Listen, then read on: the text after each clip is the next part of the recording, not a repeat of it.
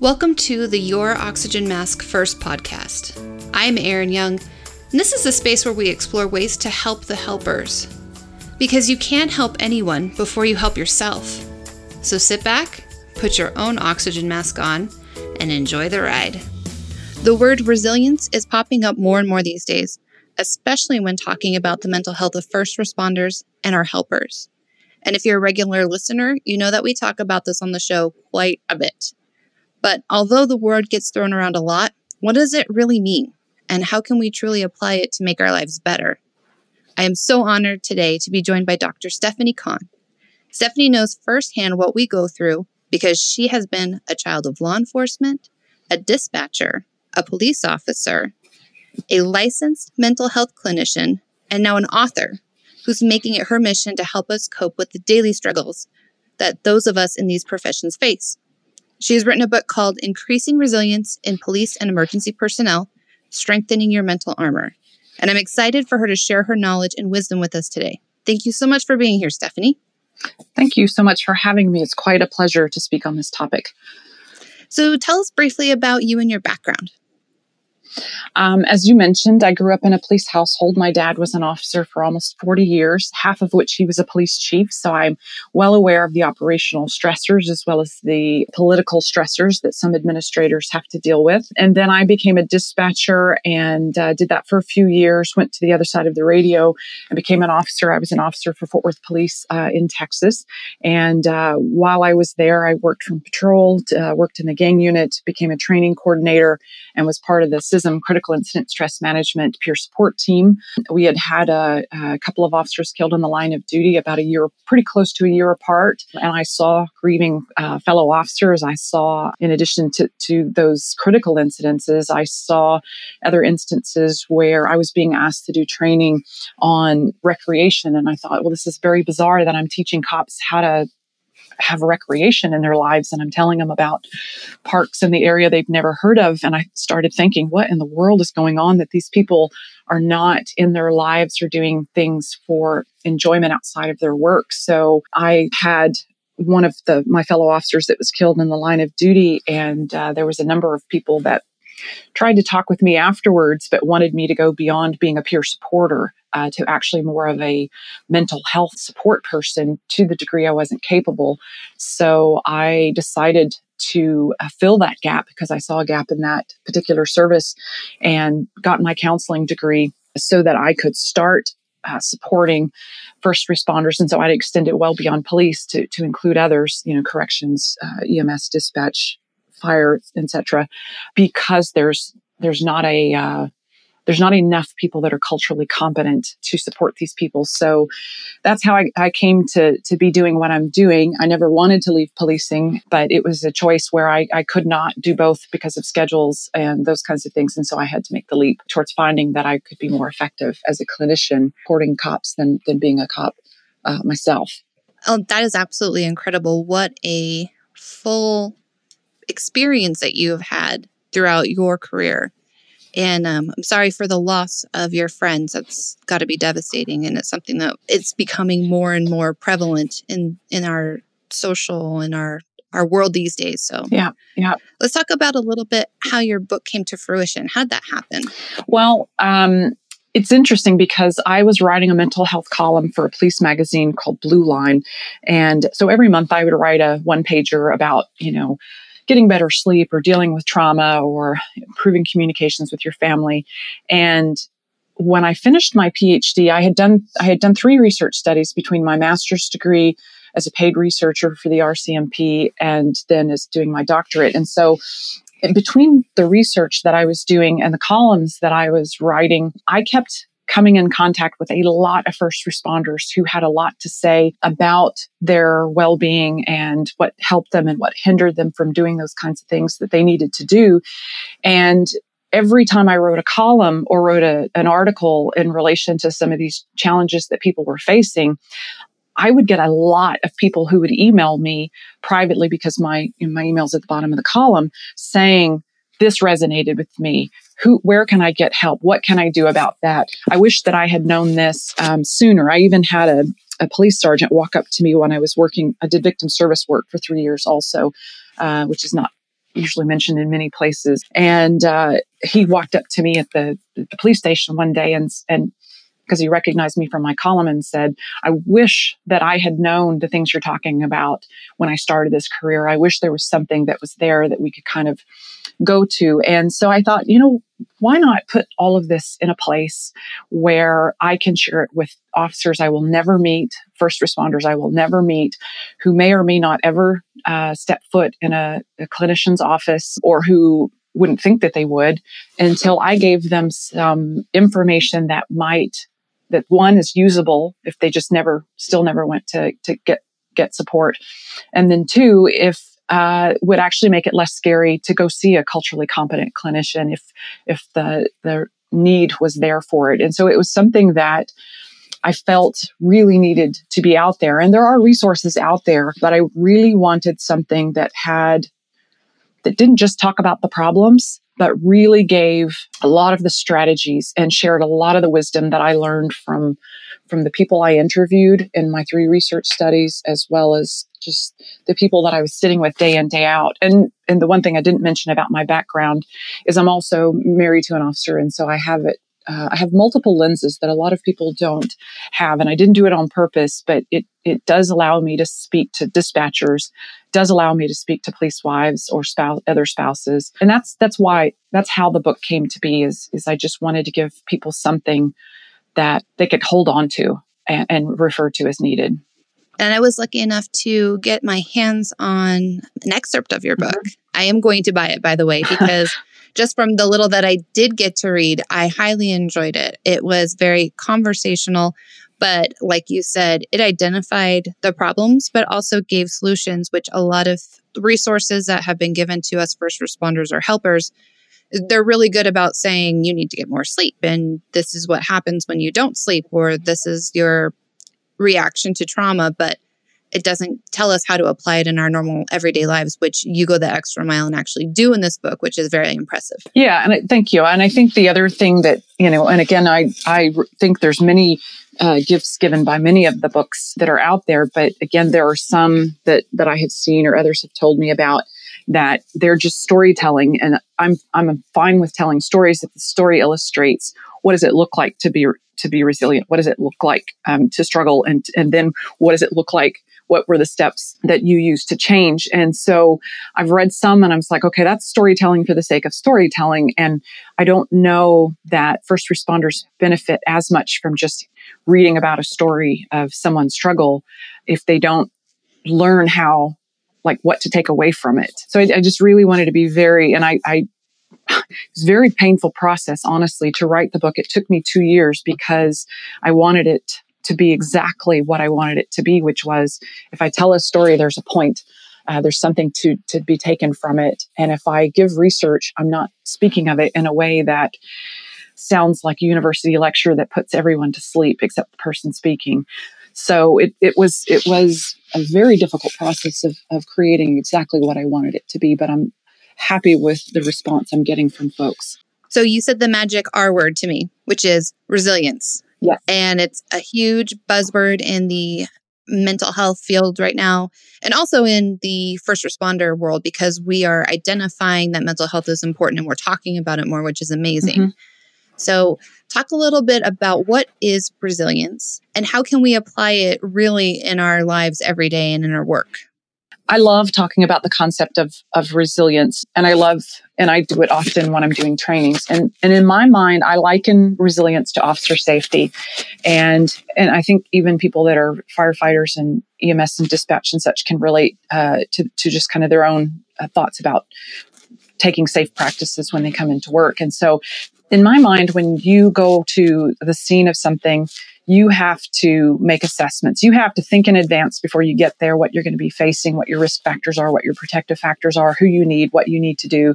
And then when you get there, you're making an assessment at that time as to what it is that needs to happen, who's the threat, uh, what what adjustments do you need to be making to make yourself safe. And so it's a series of assessments and, and interpretations and decisions and actions, actions being the adjustments that you make. And so if you show up on a scene and you just determine that that someone is unsafe, you're going to make an adjustment. If you determine if you're unsafe, you're going to make an adjustment. And resilience is the same thing when you practically apply it across your life. You've got to assess what are the things that are stressing you? What are the things that are traumatizing you? What are the things that are challenging for you? And you've got to really be aware. You've got to assess that on some level, you know, just even if it's just like thinking about your day or your week. And then you've got to make adjustments. You've got to say, well, what do I need to do to be less grumpy today? What do I got to de- do to be more motivated in my uh, work? What do I got to do to be more connected in my relationship? What are the things that are taking away from that? What are the things that are contributing to that? And who are the people that who who do I need as an assist in this? and that could be their their uh, coworkers, it could be their significant other, it could be an administrator, a pastor, a chaplain, a clinician, whatever. And so it's, you know, what kind of assist do you need in this world? And so it's really about being a process uh, and about a series of, dis- uh, of assessments decisions based upon those assessments and actions based upon those uh, decisions and, and, and, assessments. And so it's really a very ongoing process. No one achieves resilience. It isn't a character trait you have or don't have, but rather something you commit to every day. Every time you you you go to that call, even if that call is that call in life, which is you're going to your in-laws house So there is not a one size fits all prescription for resilience, is what I'm hearing from you. No, there isn't. I think for each person, it depends on what they assess. It depends on what their life is. It depends because even even for me, one week a resilient practice might mean that I prioritize more sleep. And another week, it might mean that I don't need more sleep. I need more people in my life, like support type people. And so I think it, it, it evolves. It is a process and processes evolve. It's not a state to be achieved. That should be a quote on the wall. I want to I want to put that on the wall at my center. Yeah. Well, but the thing is is that it for for even for saying that we also know, and I say when I say we, I typically mean people in psychology, mental health, that there are key components of resilience.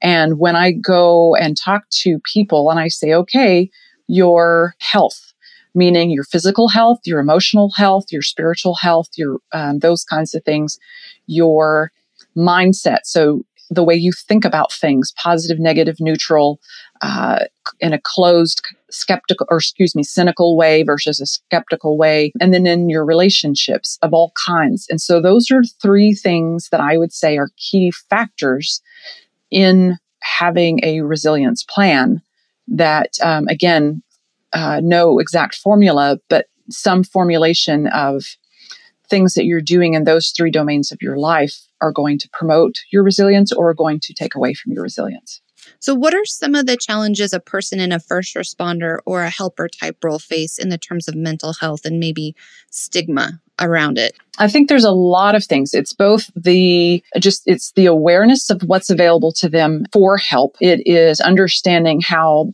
that stuff might those people or services might help and it is a mind shift from only those that are not making it or those that are weak or not cut out for the job are the ones that ask for support or help. When in reality we know it isn't the it isn't the strongest that survive. It is those that are most willing to adapt. And that's a that's a darwin quote. And that's that's the reality of it. It is it isn't that someone who asks for help or who makes adjustments to uh, their resilience plan or gets something else going in terms of reprioritizing you know what they're doing putting health and family over work that kind of stuff. It, it, it's it's a mind shift that they have to create that that is normal and common that that is uh, how we survive. But then even even still there are a lot of myths around what mental health clinicians are and what they do. And then unfortunately, there's a lot of truths that are also deterrents. And so, like, I have done, I still do ride alongs with police and fire agencies and such just to keep fresh. And I remember on a ride along that I did that they had these myths. They thought that clinicians recorded counseling sessions.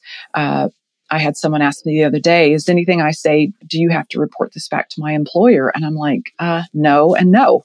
And so I think those myths about what mental health mental health clinicians do is a huge deterrent for people to ask for help. Yeah, I remember somebody saying that they can't go to EAP because they're going to report back to the city what was said. So people in law enforcement will not use EAP. If they do have to use a clinician, they'll go outside or like cash pay, won't even go through their insurance because they're afraid that, you know, the higher ups are going to find out what they said.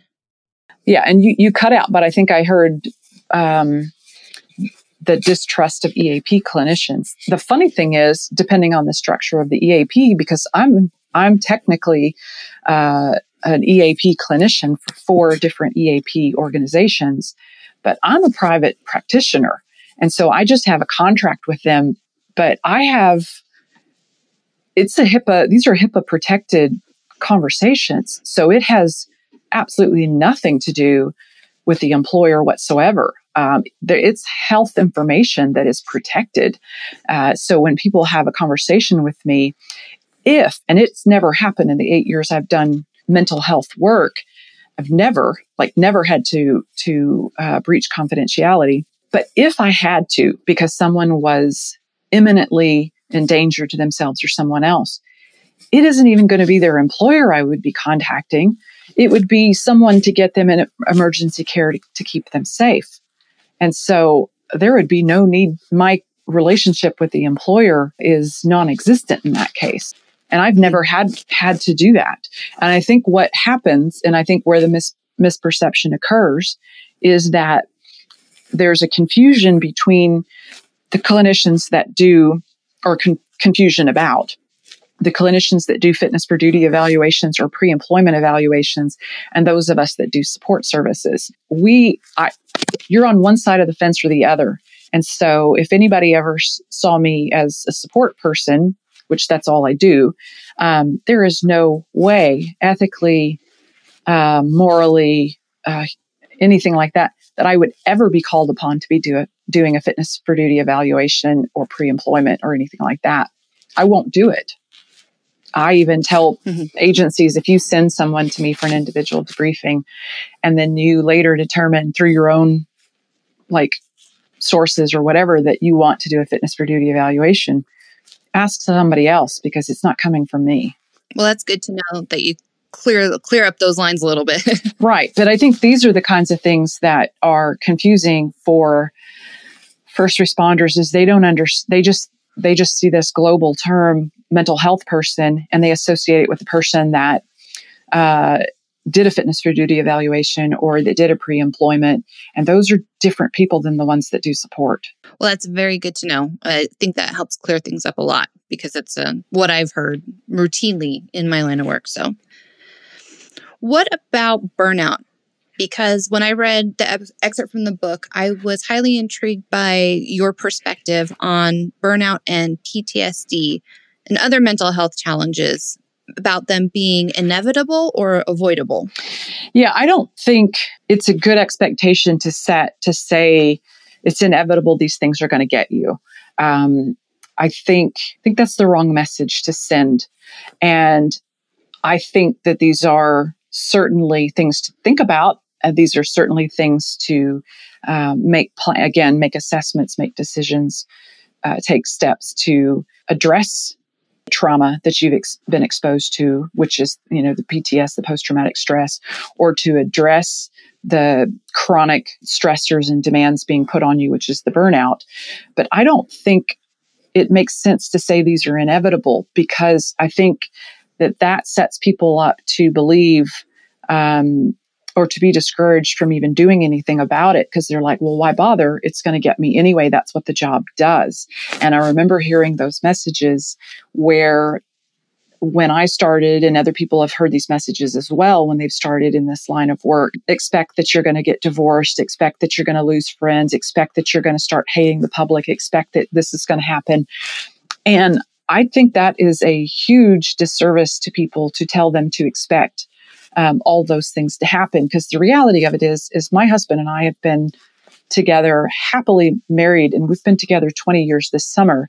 And as have two other couple friends of mine, both that are police uh, as well, have also been together for 20 years. And none of us are having affairs. And everybody's still in love and has great marriages. Not to say that they don't have their challenges, but I don't think it's it's makes sense to say these things are inevitable.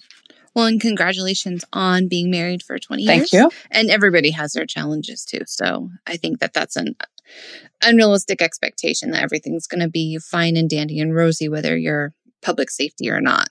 Yeah. I mean, I think, I think that again, I think it's, I don't think that it's a good idea when someone's hired to say, oh, you're going to lo- love this place and to sugarcoat things. And there's everybody's so supportive. And, you know, we'll always, you know, look out for each other because that's not true either. Uh, unfortunately, not everybody looks out for each other in, in this line of work. Um, but I think it's something to say you will. Uh, you will face challenges. You will uh, you will likely uh, have to reconsider certain people that you spend time with, or shift work will make it difficult to spend time with people that you still want to spend time with. Um, but to set the expectation that will be a challenge, but set the expectation that they can persevere if they really are thoughtful about it and deliberate about it.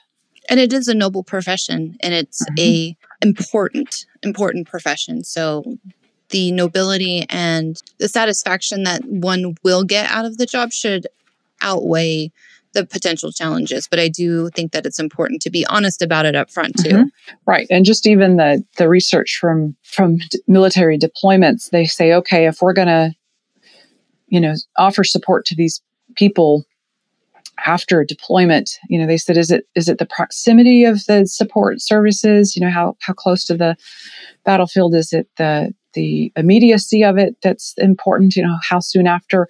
Or is it the expectation that they'll get better and that the, the support will work? And it's by and large, it's the expectation that the people will will move through whatever it is that they're challenged by was the most important factor. Um, so again, it's not it's not sugarcoating things, but but rather being realistic about it rather than pessimistic about it. I like I like that contrast. Mm-hmm. Realistic versus pessimistic. Yeah, yeah because I'm not. So onto it. I'm sorry, because yeah, sorry. I'm not. I'm not promoting posit positivity either. I'm I'm promoting realism. Oh, people look at you are crazy if you're like, "This is the best job ever." You're gonna love it so much, and you're gonna get so much sleep, and your family's gonna love you, mm. and the public's gonna love you. Right. That's not how it happens all the time, unfortunately. No. But onto a heavier topic. It's one that is near and dear to my heart and that we talk about a lot. It just has kind of wound up being a big theme on our show is suicide and suicide prevention. But today I want to talk about what can be done or what can we do about what seems to be the epidemic of first responder suicide. Not only the police, but also firefighters, EMTs, dispatchers. It seems like we're hearing about a new death every day. And does it seem like the rate is increasing or are we're just more aware of it because we're talking about it more? I don't know if it's because I've thought of that a lot. I don't know, and I don't know how you would measure that. If it is that we're talking about it more, um, that we're more aware of it versus it occurring more. I'm inclined to think just because of the morale of uh, the, of many police agencies and fire agencies that it is. I'm inclined to think that it is occurring more, not just merely that we're talking about it more. And it is catastrophic because when I looked, I think it was yesterday, it was 57 police officers had had killed themselves since January 1st, some of which are doing it on the job, many of which are doing it on the job, which is a message, or it's my interpretation that that is a message. And so in response, and I'm actually going to a su- police suicide symposium here in a couple of days at NYPD, where mm. 300 people from around the nation are coming together to talk about what do we do. And so I'm very privileged to be able to be part of that conversation. So my thoughts prior to going to that important event in a couple of days is that I think what we need to be doing about it is we need to be shifting to a proactive support for first responders ra- rather than a reactive. Historically, we have been more based on the critical incident stress management. So once a critical event has occurred, either professionally because they, of a call they've gone to, or uh, personally because a person has gotten into some kind of legal trouble or has lost a family member or something else, then we step up and say, "Oh, well, what can we do for you? What do we need to do?" and these kinds of things. And I think that's um, and I participate in those critical incident stress debriefings and those kinds of things. But I think that is, we really need to be ahead of, of these things. We really need to, to, to be promoting resilience building from the get go, from, and I call it from hire to retire, and not just at times when it seems the most needed because typically by then someone's book of the dead or trunk of traumas or however you want to word it has built up so much that this is just one of about, you know, two dozen that have built up in this person's background in their personal or professional history. And I, I think you've really got to get to people early and talk to them about caring for themselves, talk to them about not blaming themselves for things happening that they don't have control over, helping them build uh, and repair support systems that have started to falter because the wear and tear of the job has started to affect their relationships. I've had many trainings that I have done where people have come up to me afterwards and have said, again, it's kind of the same thing I said with the other person. I wish that I had known this before, but very specifically, people will say, I wish that I had known this before because I could have helped my friend uh, that took his life. Um, and because these were the things that I saw and we didn't say anything because I did, we didn't know what to say or what to do. And so we didn't. Do you feel that peer support or unofficial peer support training could be key in helping prevent first responder suicide? Absolutely. In fact, that's that's a large part of what I do is build peer teams, talk to peers about having conversations about suicide and and a very wise chaplain said uh, in some training I attended, care enough to hurt their feelings. Uh, care enough to say something if you see they have changed. And because some people, and I've had some peer supporters that I have worked with who have said, "Oh, well, our job is is really to just kind of be there if someone needs something. They they uh, know we're there, not to to you know, intrude or be, you know, kind of force support on them. And I called BS on that. And I said, no, your job, like if you see someone is not doing well, you don't just wait because you don't want to be intrusive and say, well, gosh, I hope they say something to me. You instead go to them and express care and concern, care enough to hurt their feelings to let them know that their change has been seen, that their pain is not invisible. You've really got to get your head wrapped around that it's okay to, I won't say confront these people, but express your concern for these people because they may not know it's even visible to other people, or they may not even realize that they're heading that way themselves until they're in too deep. And it just might be enough just to open up a dialog mm-hmm. to show somebody that you're interested in caring and value what they have to say as a person. That just might be enough too. Mm-hmm. Yeah. And I tell them, I said, sometimes if you go and you say, Hey, Bob, I see that you're not been yourself lately and I've always looked up to you. And, you know, I, I saw you on this call and that's not your normal self. And what's, what's going on?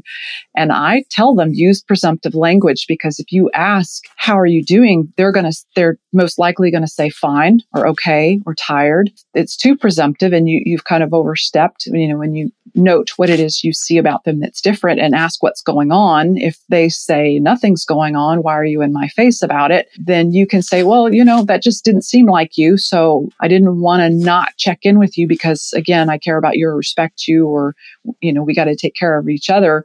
And I hope you're right. I hope that you that you are doing fine. But if you determine you're not, you know, circle back, let me know. Happy to talk to you. I tell them you'd be surprised. Someone who, who who's asked could be taken off guard by the question could circle back and say, you know what, you surprised me when you noticed that or you said that. And the the, the truth of it is, is yeah, I'm struggling. And I think I, th- I think again we owe it to each other to if we see something that's going on with the person to say something to them. Let them know they're they're seen. Is it ever okay to just come out and ask someone if they're suicidal? Every time you think that's possible it's it's absolutely the best idea.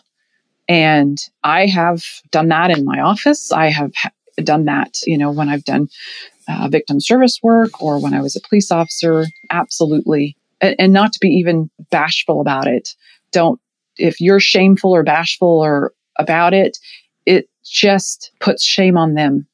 And so, not that I'm going to say, oh, that seems like a good idea to me. Are you suicidal? But rather, it seems like you're in so much pain that would feel like a reprieve from your suffering.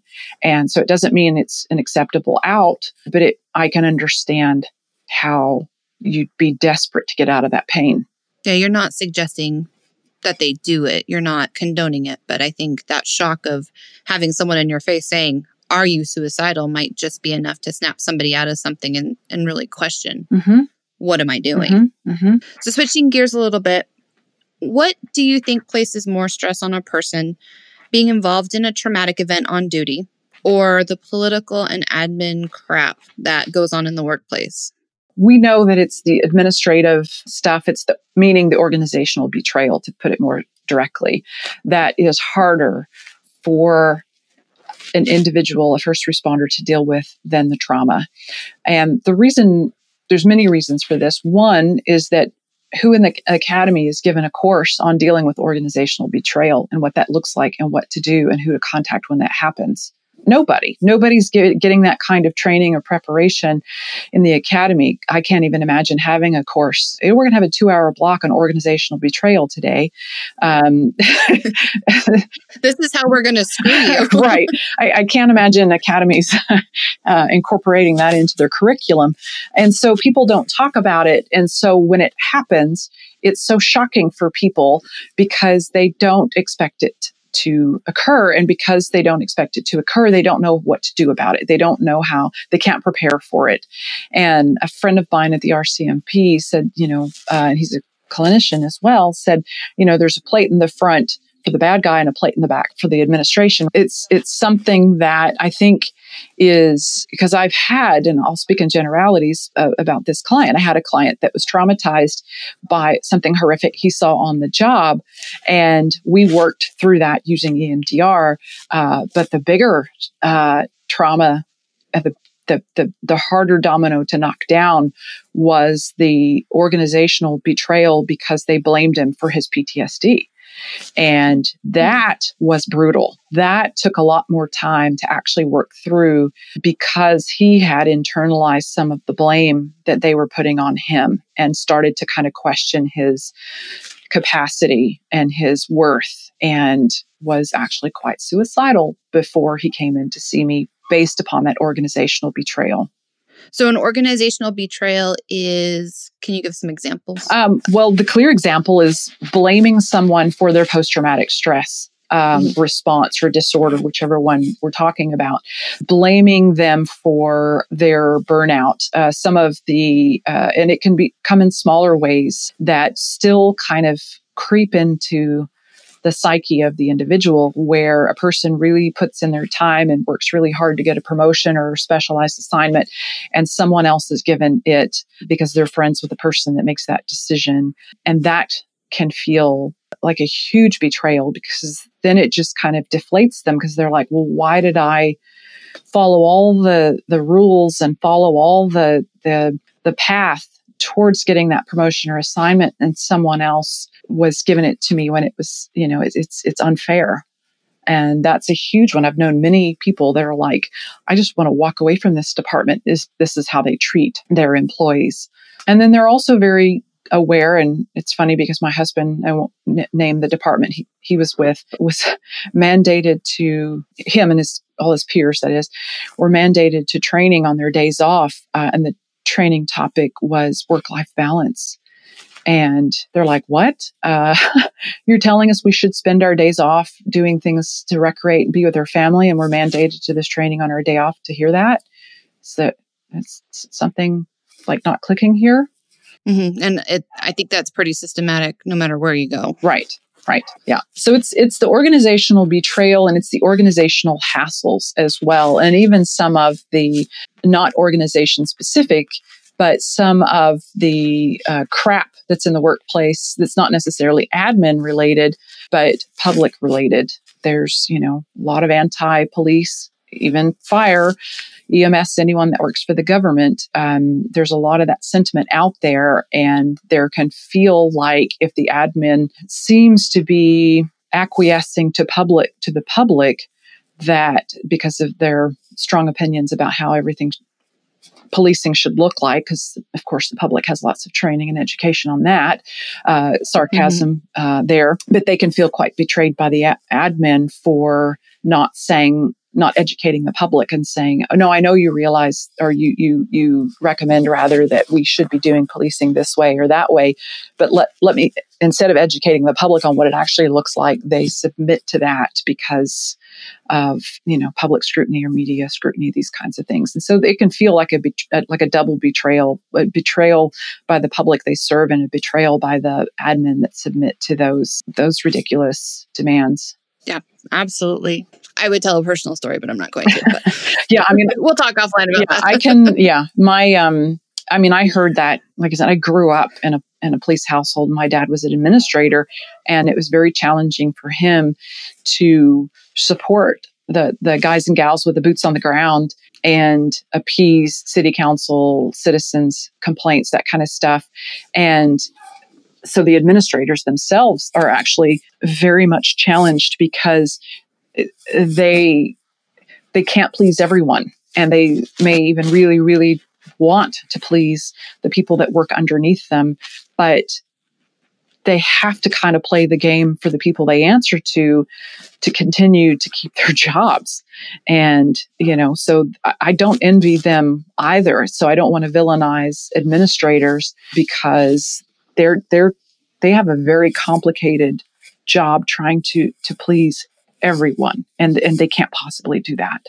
So let's talk a little bit about being a female police officer and your experience and what are some of the challenges that are unique to being a female in law enforcement I think it's been it's I'm not saying it's not still an issue now, but I know historically it's been much worse than it is now because uh, people have felt quite comfortable historically in saying you have no business being in this job. And I've had, uh, even when I was a police officer, I remember a male coworker saying, Why do women talk so much? And like and and just really saying other kinds of sexist comments and, and you know those kinds of things and so i think you know, there's still some of that, especially in less progressive departments. And so there's there's that. And then for the women themselves, uh, the ones I've interviewed, either formally or those I've spoken with informally, have said they sometimes feel like they're a double failure because they're working so hard to promote and to do good work as officers. But then if they become a parent, they can't put in the hours. They can't put in all the overtime in their work because they would fail as mothers.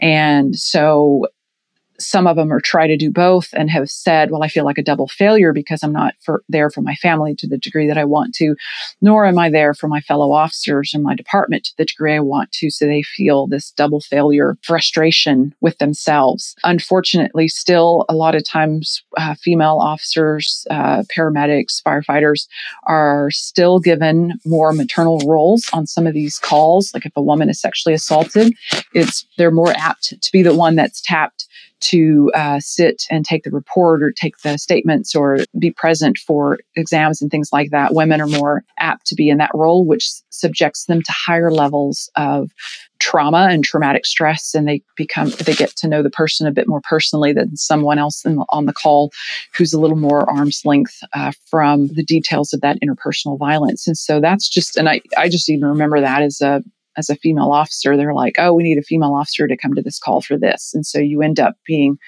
with with people that have experienced sexual violence more, and that's a pretty horrific uh, trauma to be exposed to.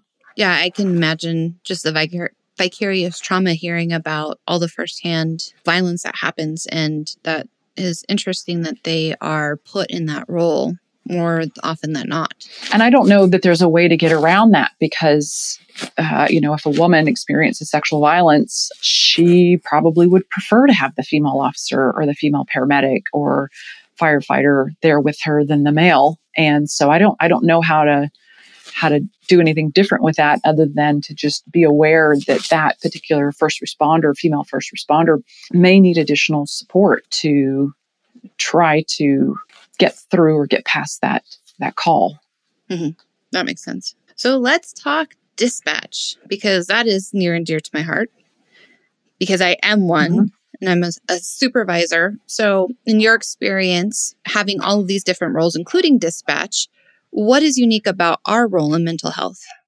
Well, I think dispatch is so unfortunately get left out of so many aspects of mental health training, of mental health support, of any kind, you know, being involved in debriefings, these kinds of things. I was at a debriefing the other day and a, a, a very senior dispatcher had been there a like a 20 something years had said, well, this is the first time I've been included in one of these. So they're just kind of these forgotten people because they're, they're on the other side of the radio. And so, and it's not uncommon when I go to debriefings that, that the dispatchers are either forgotten altogether or they're so pleased that they were remembered to be included, which is terrible, uh, as well as there are when I've done training, I've had people write in the evals. This is the first time dispatchers saying this is this is the first time my experience has been included in discussions of trauma because there's there's this diminishment of the level of trauma that they actually experience because they don't see things, which is BS. Because even in my days as, as a dispatcher, I know that I knew the officers, so I would picture them on the scene. I might even know the, the, the location, the intersection, the business, that kind of stuff. So all the while you're either taking the call or dispatching it, you're picturing it. It's in your mind's eye uh, when you are hearing this person, you know, screaming about their dying child or these kinds of things. You're picturing it, and and I don't think people think about that. They're the first first responder, and so I don't think that they get the support that they need. I think that the working conditions that they're often subjected to are are not in their best interests because they're in typically in tight quarters and dark, noisy uh, dispatch centers that are just overstimulating in many respects with all the, the the the lights and the beeps and the tones and this kind of stuff. And they don't get a break once they have a traumatic call. They don't get to then you know drive to back to the station and and you know write the report and have a coffee and and, and breathe they pick up the next call or they pick up the next radio traffic. And so it's relentless the what what you all have to deal with. It's getting better, but yes, we have historically been the forgotten stepchild of first responders and law enforcement. So thank you for your observations and your insight onto that because kind of sucks. well, it definitely sucks. And I think the other thing that dispatchers, all, all the ones I've known, because I'm, I'm connected with uh, a local dispatch center, is that they assume responsibility for the safety of everyone on the other side of the radio.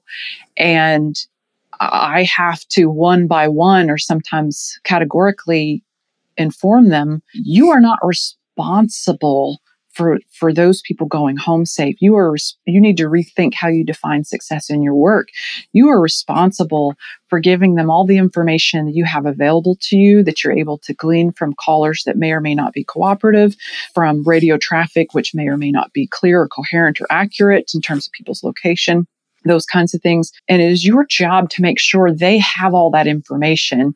And what happens uh, out on the street on the call is oftentimes not in your control. It is, it's the officers to a small degree, the firefighter to a small degree, and then all the other people that are there. Everybody there is sharing control of what's happening. And you cannot define your success by someone going home safe because that is that's going to not turn out really well if someone doesn't go home safe you you can't hold yourself responsible for things you you couldn't change So, what can we do to manage all this? Is there any other tips or tricks or advice you can give to us that we haven't talked about yet? I think it's important that managing all this is about looking into those three things that that I mentioned, which is looking, you know, really assessing your health again, spiritual health, uh, physical health, emotional health, and asking yourself, what one thing can I do this week to improve one of those categories and the next week pick another and keep going and keep going. Uh, what one thing can I do to shift my mindset to be more resilient, to, to be more realistic rather than pessimistic? And what one thing can I do to enrich my relationships with, with, with certain people? I think and as as you've said there's no one size fits all but rather each person has to make those assessments and make those those decisions and, and take those actions. So i think that's part of it but then i think even still similar or kind of an extension of the relationship piece is i think departments and individuals in departments really need to work towards proactive support of each other rather than reactive support of each other. And I think that's one of my strongest recommendations is it's a lot easier to help a person when they're a little bit off the path than it is to get them back uh, on the path when they're so far from it, uh, they can't even see the path. So, how can listeners get a hold of you and where can they buy that book? You can get all my contact information on my website, which is firstresponderpsychology.com. And first is spelled out. And so it's firstresponderpsychology.com. First responder psych at gmail.com is my email address. The book uh, you can get it on Amazon. If uh, you would like, you can actually download chapter one from my website. At the very top, it says click here for a preview, and it gives you chapter one and snippets of additional chapters so that you can get a sense of uh, would this be something that would pique your interest. If departments or people that are buyers for departments are interested in purchasing more than just a handful, they might benefit from contacting the publisher, Routledge Publishing, and they can actually typically buy in bulk from them and uh, they'll give them discounts and tax stuff and those kinds of things that they don't tell me what the, do- the dollar amounts are. But, but I think that information is also on my website. But if not, email me and I can, I can connect them with those phone numbers and emails.